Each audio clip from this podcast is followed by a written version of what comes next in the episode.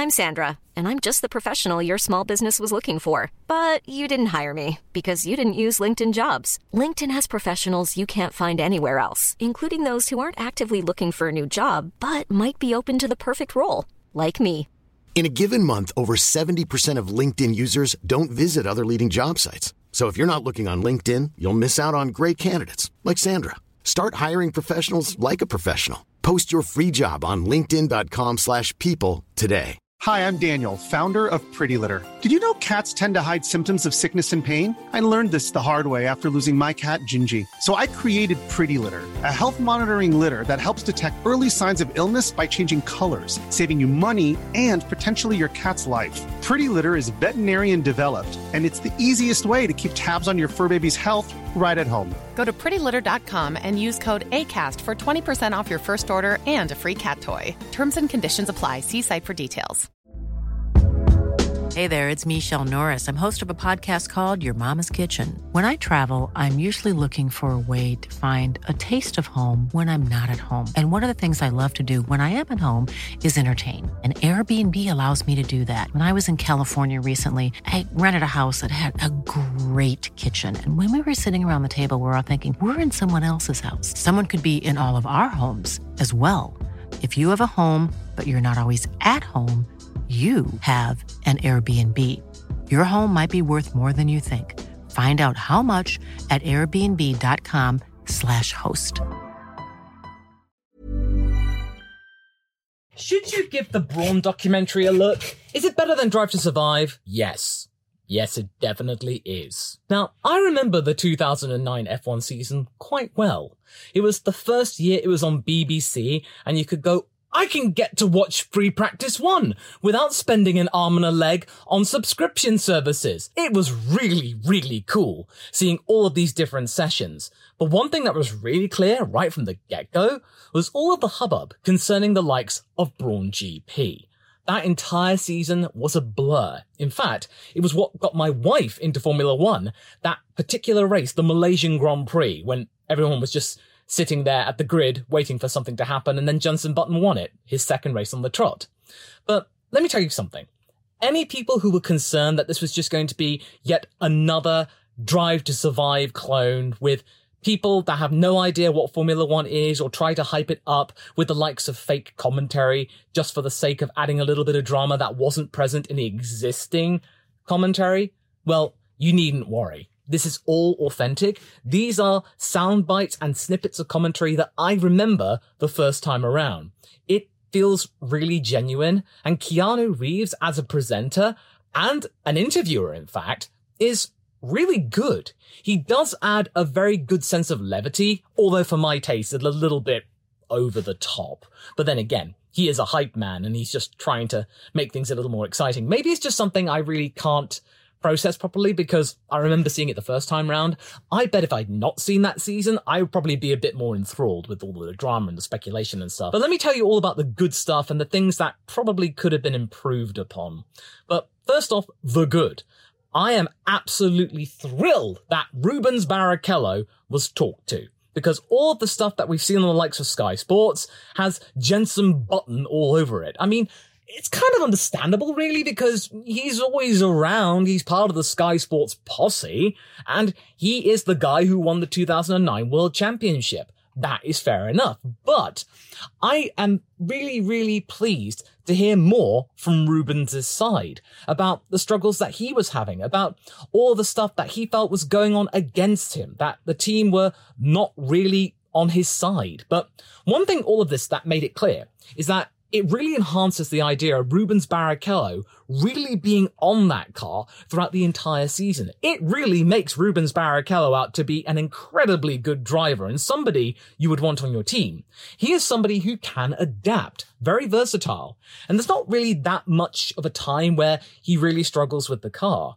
At that point in the season where Jenson sort of hits a curb and he seems to struggle almost, or he doesn't have a good time of it, Rubens comes to the fore and he gets his wins and it just looks really, really tense. Like he could genuinely been a world championship contender. And just to see that pain in particular, where he had to spend 10 minutes away from everybody, spoilers by the way, but this isn't a really big one, just to kind of compose himself before he could then go and congratulate Jenson, his really good friend, who stuck together through thick and thin in the four seasons that they were together at Honda and then Brawn.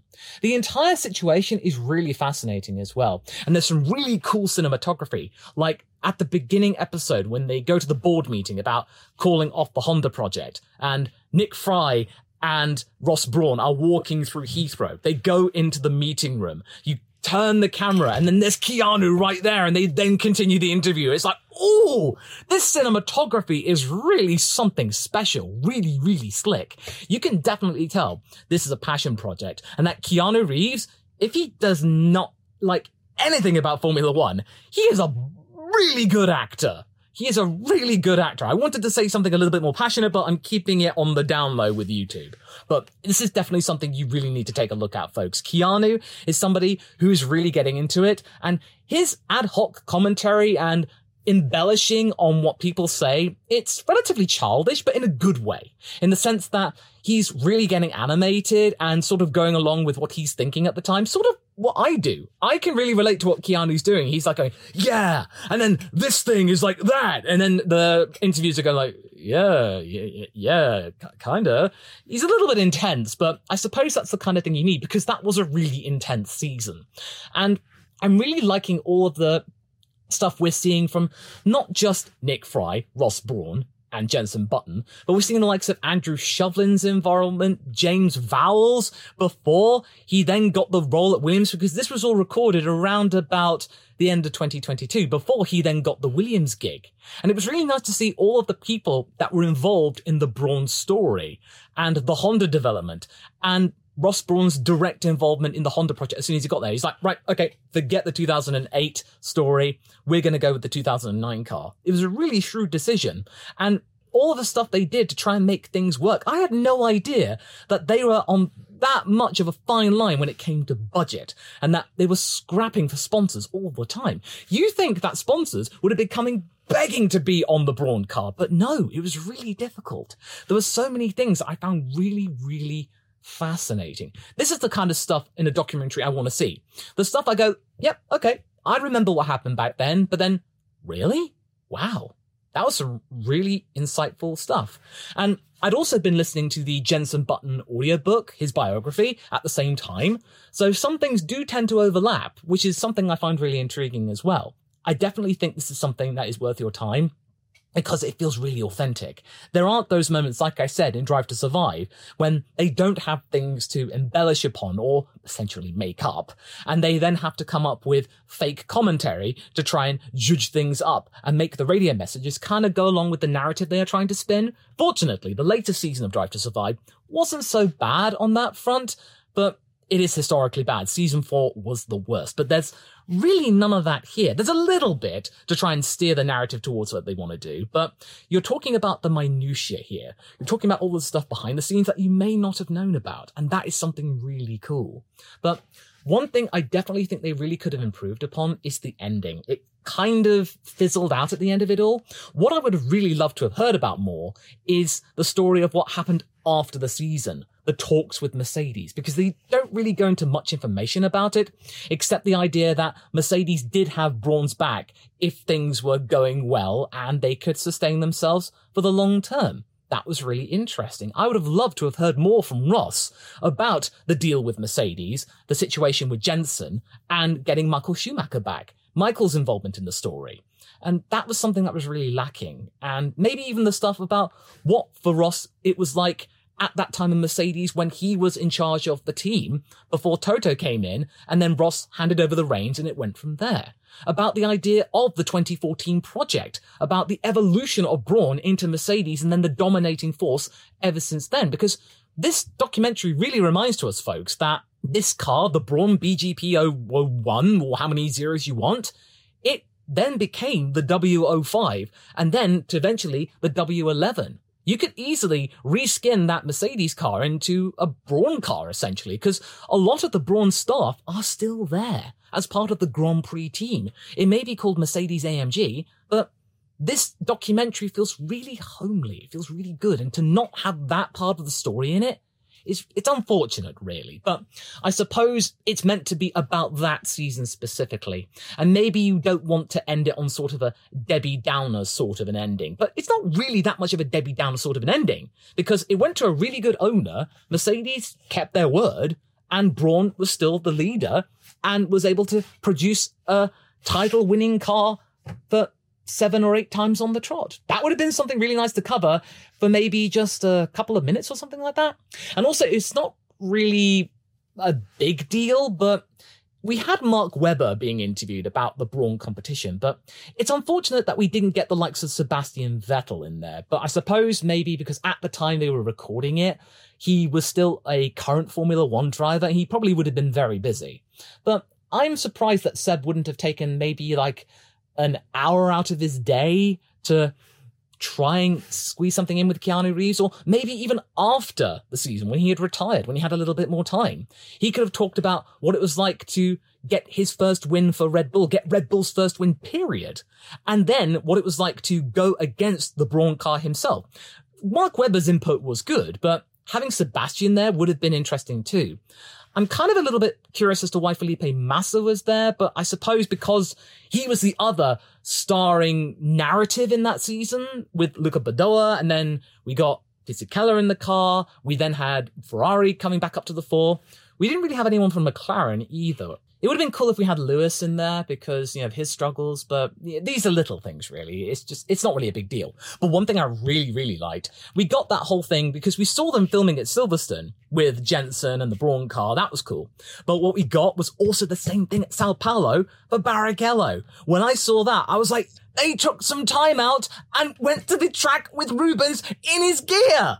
That is amazing! Rubinho having his say in the story. Oh, that was so good. That was so, so fun. Just to see his involvement, his emotional side, because again, we really don't hear that much from Rubens about the subject, or at least not regularly. So to have this, a four part series on Disney Plus, that is amazing. And it I'm just really glad it's there. If you're a fan of Drive to Survive and you started watching F1 because of it, this is something you definitely need to take a look at because this is one of the standout seasons of the last 15, 20 years. It's a season that you will never forget. I will never forget it just for the sheer upset that it caused. Seeing the one pound coin that Ross Brawn gave the president of Honda at the time. That was poetic. Extremely. Oh, and then the mechanic, who was the guy who found out about the double diffuser theory. It wow. Just you talk to the guy who struck upon the idea. Brilliant. So, so good. So good. And this is something I really recommend to you folks. If you haven't watched it, go watch it. It is so good. It's pure, it's authentic, or at least authentic as you can get in this era of hype. It just feels real. And it was really cool to relive that experience once more. Mom deserves the best, and there's no better place to shop for Mother's Day than Whole Foods Market. They're your destination for unbeatable savings, from premium gifts to show-stopping flowers and irresistible desserts. Start by saving 33% with Prime on all body care and candles. Then get a 15-stem bunch of tulips for just $9.99 each with Prime. Round out Mom's menu with festive rosé, irresistible berry chantilly cake, and more special treats. Come celebrate Mother's Day at Whole Foods Market.